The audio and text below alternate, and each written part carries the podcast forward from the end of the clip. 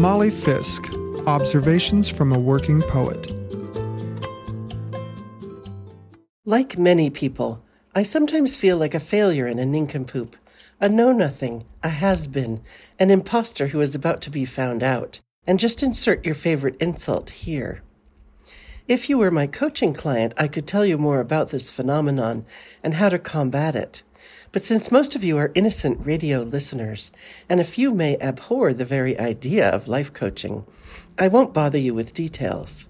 Suffice it to say, the scaffolding of this self torture can be dismantled, put back on the truck, and driven away, but it takes time and practice.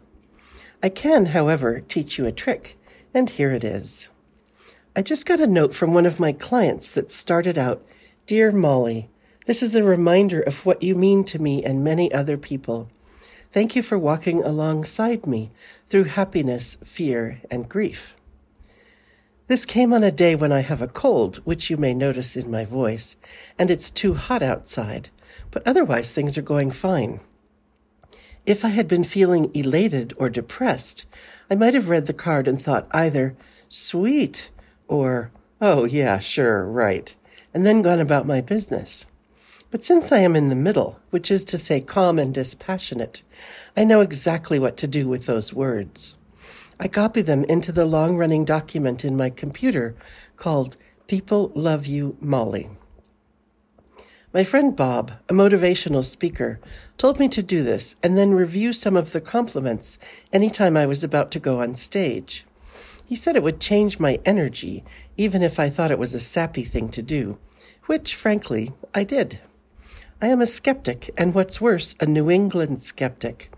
My raised eyebrow has many generations of raised eyebrows behind it.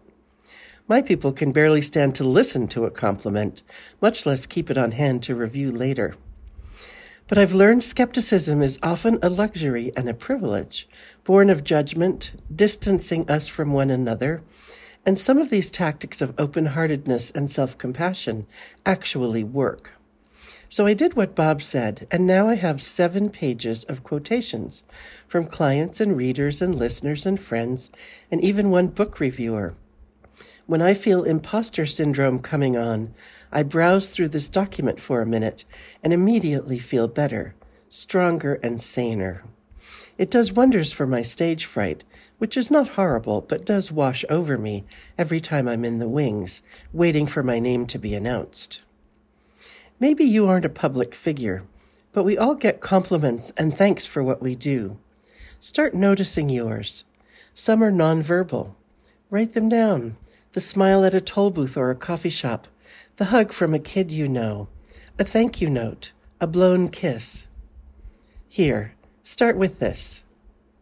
I appreciate your listening to my commentary on KVMR enormously.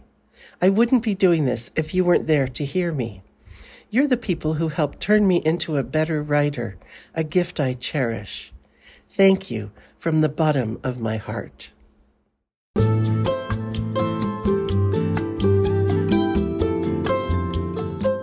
Award winning poet Molly Fisk writes, coaches, and teaches writing in California's Sierra Nevada foothills. You can reach her at mollyfisk.com. This program is produced at the studios of KVMR FM, Nevada City, California. Funding is provided by Harmony Books of downtown Nevada City and KVMR with support from the Corporation for Public Broadcasting.